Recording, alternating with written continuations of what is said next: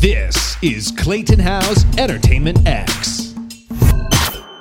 For part two with Douglas Lyons, we continue the conversation of the future of Broadway. We get down to some logistical questions on his writing styles, and we hit some of the harder questions and conversations surrounding the civil rights movement and what entertainment is doing about it. So I hope you enjoy this part two with Douglas Lyons, and keep on keeping on. What do you feel? And before I ask this question, I'll just I'll preface it with theater is an interesting space unlike a TV show where you can pop out a brand new one weekly, a musical, it's there. You know what I mean? They don't really, there's no spin offs of musicals. There's some merch that's sold, but it's like a two hour thing and you got to love it or not, you know, and it's going to play in this theater. And the budget around it is so funky compared to a TV show where if like you have a flop episode, the rest of the season could still be good. It was just a bad episode. So we won't watch it on Netflix. But theater though it's so it's so funky because it's a beast you know when you tell a story. It's just it's hard to put my finger on it but i wonder what you what you feel the possible future of broadway could be. Because my goodness after this pandemic if if we're still doing what we were doing before it what? You know what i mean? Because i'm totally like new new. I'm all about the new. The the tricky part and this is again the business part of show business is that it is a huge risk broadway shows are a huge risk for producers from the get-go yes. by the time we walk into the stage door for tech rehearsal of a Broadway show, we've been making five to six weeks worth of uh, rehearsal pay or whatever, yeah. right? Production contract. Those producers are already two, three in the hole yeah. by the time you walk in the room. Yeah. And I understand that. Like that, I'm not going to disrespect the fact that like the fact that we have jobs is always is already a risk in a Broadway space. So I think the first thing we have to talk about is the model in which theater happens, the budgets in which theater happens. Like I now write in a very economical way. Like Polka Dots was specifically for people for a reason because I knew that if we got it right, it could be told with, uh, you know, a lunchbox and a cube some and lights. Back, and some and lights and hope and some glitter. You know what I mean? Like let's tell the story. Beau is the same way. It's like you got your actors, your instruments, some microphones you know, the back of a pickup truck, we could tell the story, you know? and I think if we if we care about our stories that we're telling, which is a different conversation than making money from them, we can figure out a way that it does not cost $20 million to put up a show. Thus, maybe the ticket price is not having to be so much so that producers can survive, thus allowing other folks that are not the 1% to actually come into the theater right? It's a trickle down effect, but we have to think that way. We have to care that way. And I'm just not sure that folks care because it's like, well, if the, um, if the folks are going to show up and pay these prices and I'm going to be able to make this money, I'm just going to keep it here. And I think the entire structure of what theater is and what stories make it through, how we utilize off Broadway, off Broadway could be an incredible launching pad for new work specifically only not revivals but like you actually go see the new hip thing off broadway knowing that well broadway's just commercial. It's going to be your jukebox. It's going to be you know the thing your revival. Cool. But like let's create a system. And i don't think theater has a system of people that care about advancing the way we tell our stories. And why i'm falling in love with tv and film is because you will see a reboot every decade but there's as much as like there are established shows that stay on the air every season there's 10 to 15 that come through. And with broadway we're not getting 10 to 15 new musicals. We're getting maybe three to four because the other houses are you know taken by shows that are still running and then you have your revivals revivals and, yeah. and, and, the new musicals quote unquote that are coming in are actually jukebox we're not advancing you know the audio world of our profession at all. Right. We're, we're not getting new scores. No. So it feels like, oh, it's a new show, but actually the art form is not advancing. The art form is very much like mid, you know, like early 2000s to now. It, it hasn't, we're not ahead because our scores are behind. Yeah. No, and it's staying it's staying exactly where it was when that music came out on an album some other time that's already been enjoyed. We're just yep. playing the same record again in a different platform, streaming platform, because there's not as Yep. many, you know, with Netflix, Hulu, Disney, all that stuff. Uh, you bring up a great point about off Broadway, because I've heard a lot of producers say the model's broken, the model's it doesn't work, it doesn't work, you can't, it's too expensive, there's not enough. I to me, it kind of sounds like excuses. Um, again, though, I haven't gotten into the nitty gritty of the finances behind it, but you're bringing up some really great points about new shows off Broadway. That doesn't mean that the show is worse. It doesn't mean that it's a cheaper quality. It doesn't mean that it's not, you know, Broadway standard. It's just not on those specific streets in those, you know, theater owner houses. it's harder to make money unless it's a commercial production. That's the problem. It's like we could put new musicals in these non for profits, um, but they're not for profit. So people are a little less interested, right? It's it's about making money. It just takes such a large risk that it's affecting the stories we tell. That it has to do with the model of how our you know um, our system works financially for the folks that are putting money into it. And in TV film, there is so much money that the risk is like, oh yeah, you know what I mean? Like it's the loss is not as much, um, No. But No. the exposure is large. Yeah. Yeah, and this is a conversation I have been having with a lot of people of like the future of Broadway. I think you're right, exactly how you're writing economically. You know, four people in the pit, or the pit is on stage acting, and it's some chairs, you know, and a couple lights and a little sound system. You know, it's not you can't do these massive things anymore because Broadway as a whole, uh, to me, is not inclusive. You know, if you can't step into a theater unless you have a hundred dollars extra that you don't need for rent, you're not seeing the show. It, and and that to me is the larger point is like I think part of the reason Broadway is struggling right now is because our ideals have only played to a certain demographic of people that could afford it as a luxury. It was not essential to them. It was a luxury to them, right? It was not essential to the rest of the world. We didn't care if that family in Montana was coming to see our show. Like we weren't thinking about them unless we're on tour coming through their city. And so Broadway shut down right now. And guess who they're not thinking about? Us. We were not thinking about them. I think if we want the world to be affected by the stories we tell, we have to include them in the building of telling them. like we have to you know, if we really want them, if we want people to rally around the Broadway community in tough times, when it isn't so tough, we have to think of them Right. and I don't know that we do. Um, and for me, like another epiphany this year is like I don't have to make it to Broadway as a writer to to feel fulfilled. Like I will never forget last summer sitting behind this couple. It was a Beau matinee at the Adirondack Theater Festival, and they were passing tissues back and forth to each other. And I was like, that is all I want to see. Like Tony's cool, like gr- great, but like that, that is actually the work. That's actually affecting and, and moving people. I'm not just here to make money. I, I would like to be able to pay my bills, right? That's important. Hello, but that, I want to focus on that, Yeah. creating that effect. And I just don't know commercially if folks are interested in that. And I think that's ultimately going to be the demise of Broadway because shiny lights can only last for so long if there's no heart to it. Yeah, I know, and I and I do. I don't like saying it, but uh, I'm not seeing much heart at all. Really. Yeah. So you know that's And the. it, it comes up every couple of years, like come from away, Oh you know, like yeah, sure, sure. beautiful. And I think there's space for like strictly entertaining pieces and then more heartfelt, worldly pieces. But this year is just proof that three jukebox musicals are are options. Um, Yeah. what it, it could turn into like a Disneyland. It could turn into, you know, putting on a, a Pikachu. Yeah. You know what I mean? Yep. and and yeah and and and again if that's what the business wants to become cool but it just makes me very nervous and it's not the the broadway and theater that i fell in love with Yeah. Yeah. It's uh, it's it's being shaken up. I hope it lands on its feet in the right way. I do. I just do.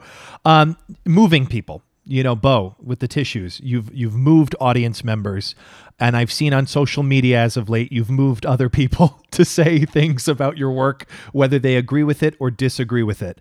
And I do think, um, and I'm gonna just, and no one can see this, the air quotes, haters are are abounding, and I'm there's no no shade, no tea on them for that because that's a thought and a belief that they have for a valid reason. Otherwise, they wouldn't say it. We all believe what we're saying is true. I think we all inherently want to do the right thing. So if we speak up against someone who we think is not, we believe what we're saying. And I totally get that. And there's no, I'm not trying to like start any arguments. I do want to know with internally for you how you have internalized those responses and what keeps you moving towards your true north in a positive way, regardless of the the side comments. It's been tricky. Thank God for my therapist. She's Amen. a great woman. So, um, it, well, you know, another epiphany. Epiphany is the word of the day yes. of this year. Like, you're not going to impress everyone. You're not going to move everyone. You're not going to be everyone's cup of tea. But uh, a good friend of mine um, on her social media, she's an influencer. Um, one day posted whether it's good or bad it is well within my soul. And what i have come to to realize is like you may hate it you may love it but at the end of the day if i wake up and i feel good about what story i'm trying to tell the way i'm trying to tell it who i'm trying to move and affect what change i'm trying to cause if i can go to bed with that i'm good. It is well within my soul. And the rest of it i can't control. Because there have literally been people um, there was a, a, play that I did earlier this summer that became a bit of controversy. Um, and from the same community, I had one person telling me, You have no right to be writing for our community, and another person telling me, Thank you for writing that. That really represented me. So, what am I to do with that information? And who am I to play to? Right. So, I had to look in the mirror and go, Is is it well within your soul? Like, did you achieve what you wanted to achieve from your heart, knowing who you are?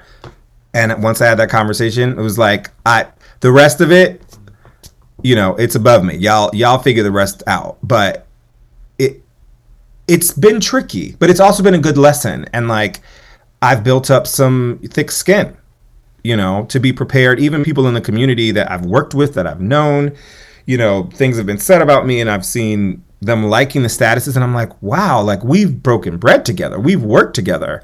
And then I've reached out to clarify, like, hey, what did this mean to like no response? It's just been very interesting. And mind you, we're in COVID, so everyone's feeling what they're feeling. Sure, but it's been a very enlightening time on like protecting my space and my mind. And like I'm such an empath and giver that I'm like, I don't know you, but you know what? Like, how are you? And like some people will engage with you, but then when it's time for the reverse, it they're not there. Yeah. Or they're secretly they have opinions and stuff about you. So it's it's been an eye-opening year, but I as long as it is well within my soul, I'm good on it. Cuz I answer to a couple people, my parents and myself. and my really close friends. And if if they are not checking me being like, "Listen here, you know, because yeah. I check in. I'm never just like I know it all. I'm just like, right. is it? Am I? Am I? Like, let me know if I'm seeing it. Am I not seeing it? Right. Yeah. Am I not? You know, check me, boo. Like, let me know. Like, please check me. Right. And um, I want to know. yeah. Like, if, if I've really done something, like, let me know. But. Yeah. yeah. no, it's there. There will be people who don't like your work. There will be people that don't like you for whatever reason. But can you stand on your principles, and and maneuver through the world and win in your way? And everyone's not going to like the way you do it either. Yeah. You know, black folks are not a monolith. We have different stories to tell, and we will tell them in different ways. And there needs to be space from black people, BIPOC people, and white people to understand that there's going to be a variation of stories and experiences. Yeah. And one of us does not represent all of us. It's so, one, right. yeah. And so, and the issue, though, is that you know, one or two get through every couple of years with their stories. And I feel like there's this huge praise and like, oh my God, this is amazing. And it's like, y'all don't realize there's a lot of amazingness that you're just not letting through the fence. Mm-hmm. Yeah. So, yeah, no, I, I'm, it, it's, it's been rough. Yeah. But feel tough. well, I, I, I, I commend you publicly for keeping the truth marching on because it's very easy to shrink away. That's the easier option. That's by far the easier choice is to just kind of slink away. And that's not what's happening. So I appreciate that, you know. Absolutely. I mean, I was. A, You're like, no, that's not an option. To shrink. I mean, come on. My father would not allow me to shrink because there's no need to shrink when you have your principle when you're standing on things you really believe in that's what i mean again it's like and that's why people are surprised when I get into these dialogues, these heated dialogues, because it's like if I came for you, you're gonna feel some kind of way and go away. And it's like, no, no, no, no. Like every everything I've done up to now has been very, very well calculated, and so I can have a conversation with you about it. Now, folks are not ready for that conversation and dialogue back, yeah. and that's when we get into it because they're not ready. But no, we we don't shrink. Like, no. then why are we here? You know, to make a difference. Yeah. And there's a big difference I feel in my spirit, and I think it's just the optimist in me, that the civil rights movement of 2020 might actually, truly change some things for the better. I mean, I'm being optimistic, and I hope to God I'm right. I I hope to God you are too. I watched What the Constitution Means to Me yeah. a couple days. Have you watched? Have you oh, seen yeah, it? Yeah, yeah, yeah, yeah. And it's just I think we've taken a huge step in civil rights awareness. But after watching that, unless these policies and loopholes change, it's hard for me to see it. Because no matter how much the people rise, if these laws were never built to protect us, there will always be a way around it. That's what scares me. And I'm not saying the civil rights movement should not continue, it absolutely should. I'm just realizing, especially with this election year, like there are so many, you know, clauses and amendments and Bill of Rights and things that like we do not, I think, as a country, really understand how they were built to hurt us from the get go. And for me, I need to take a course in trying to figure out how to infiltrate that system with civil rights because I sometimes fear that the screaming in the street feels good and feels active, but ultimately the people holding, you know, the Constitution and the justices know that like how they're going to combat us based on law, which is the scary part. Like watching that show flip to my mind and be like, hmm, hmm, how do we go about this? new new actions. yeah, that we didn't even yeah. think were possible. Because yeah, I'm not into politics. I don't surround myself with that as of late, though I have been. And I yeah. think in order to change the laws of this land that we live on, you have to because yeah. that's the governing situation here. You know, you have to change the laws, right? And what the Constitution means to me. Everyone should watch it. Links will be in the bios for that. Oh um, the word ally is said so much these days, and that's great. It's great. I feel like it's a passive thing. I feel like a call to action or actionable things that anyone can do performers, dancers, writers, actors, whatever you do in entertainment.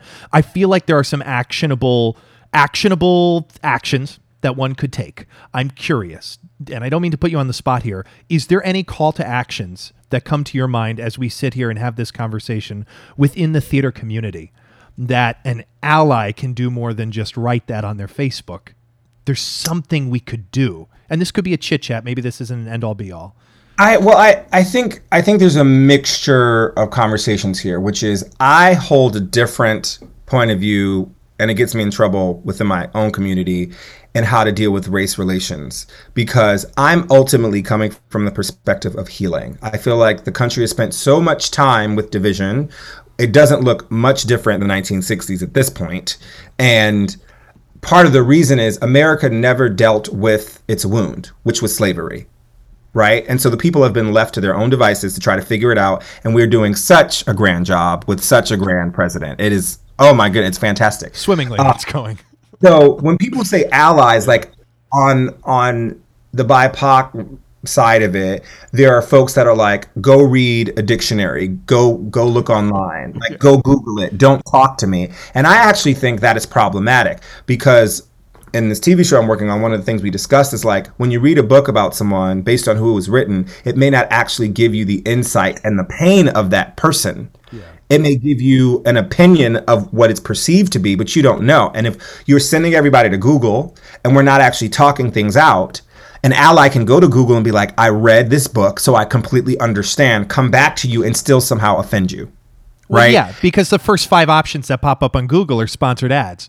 And it'll be like, you know, it's like you don't even know what you're getting when you go in there. It's not a library. It's not a truthful, completely bipartisan, non-sided thing. It's it's completely who has the most money will get the story to you you know and that's so sorry continue sorry yeah yeah no but, but what that does is you're getting one person's perspective of you know, the right way to be an ally rather than someone taking the time. And I, I get it. It's exhausting and, and black people don't want to have to sit down and educate folks on their pain.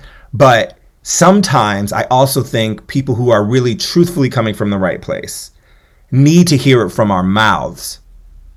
They need to see us break down. They need to know that what they have done has affected us in the long term our families our communities. They need to hear that because they see the human in us in that moment and I think that is where we still have not gotten in this country.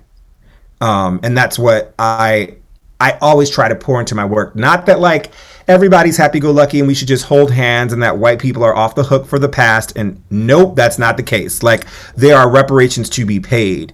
But what is not happening is there is not a round table of dialogue that's open, that allows people to be transparent. And so this, and I love and hate social media, it sends people into corners because an ally might really care about Breonna Taylor, which is why they retweet for awareness for their family members who may not know or care. Yeah. But then their black friend is like, "We're more than a retweet," and so then they're like, "Okay, well then I don't, I don't, I don't, I don't do, I won't, I won't do anything." And then guess what happens to the conversation? It's mute.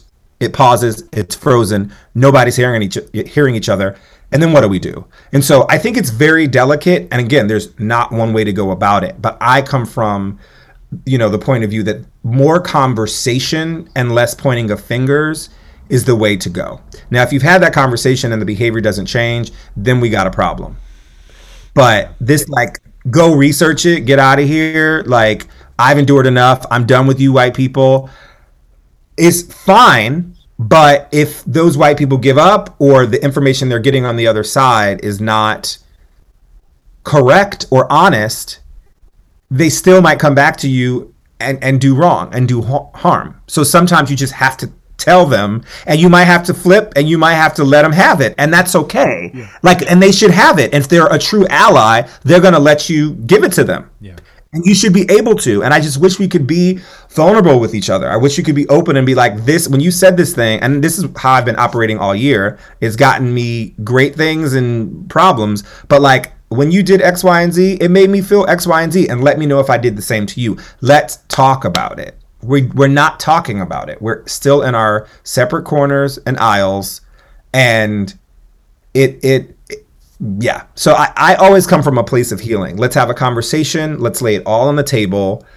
Because if you are truly an ally, we will find a happy medium of conversation and you will understand me better and how to fight for me. Mm-hmm. That's my take. Well said. Everybody don't feel that way. But yeah.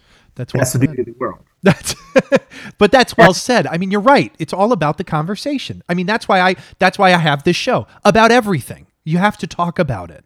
You have to talk about it. And we're so in the device that the communication of it, I mean, I can't imagine if I wasn't doing this podcast, I wouldn't be talking to many people. You know what I mean? We don't do the phone thing a lot. You you ignore phone calls, right? You don't you don't pick them up, you text. You don't So it's like this right here and listening and talking. I'm totally in agreement.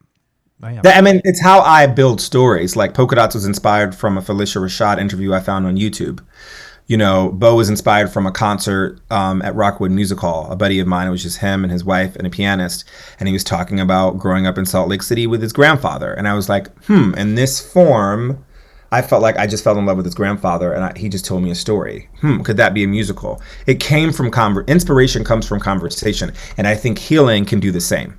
But we gotta be open to it, and I and understandably so, the generations that you know are coming up right now have inherited such pain and such trauma from the past that was not dealt with that they're like i'm done. Like i've seen my ancestors go through it. I don't want to talk to anybody about it. And i it's like me not wanting to see any more you know uh, traumatic stories of black women crying on stage or screen. I don't want i just i'm good on that. Like i good. I, I get that trauma but we also if nobody talks about it we will li- the, the generational curse will continue and we will not heal it.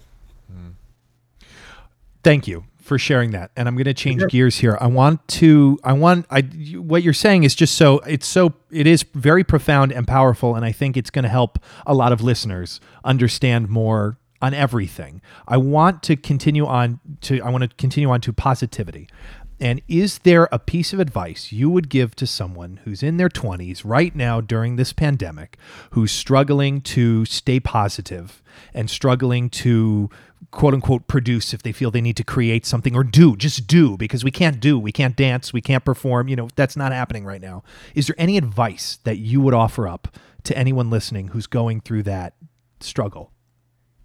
Find your tribe because leaning on people and having a small group of folks you know you can call when times are tough is essential. Um, I've definitely found that in COVID. Um, write down what you want. Write down what you're capable of beyond what you've known. If you're a performer, um, I know a lot of folks that have. You just said something great. You said that real quick too. Write down something you're capable of beyond what you know. You said something like yeah, that. What, yeah, what you've known. Yeah, That's so beautiful. Like, yes. Well, quote quote the quote uh, my quote for that was 9.99 um you can send the check to uh, yes venmo at um, right no but it's important to like if we are indeed artists even if we stay in the same profession our entire life we are transforming daily we are emerging daily and so it's a challenge like i i have had the blessing of falling back on the writing because i had already i mean my father it's funny my father's like you'll start here and then you know, years from now it might be completely different. You don't know where life's going to take you, you know, and he's he's right in that we are a pool of talents.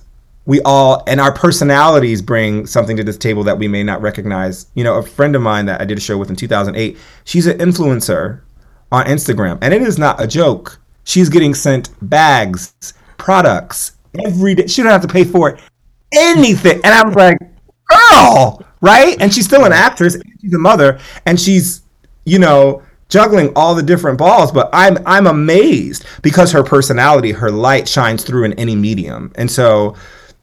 I think you know, for some actors, voiceover was something that I started getting into. Um, I was very close to booking things right as COVID started, but it had taken a year and a half. That is something to definitely try to to get involved with. Yeah. Um, the easier way to make money, and if you can figure out your voice, that's definitely an option. Writing, tribe, using this time to dig into yourself, like therapy, looking in the mirror. It's a daily struggle for me, just being like, okay, how do we love ourselves today? How do we take care of ourselves today? This is time to do the work on you.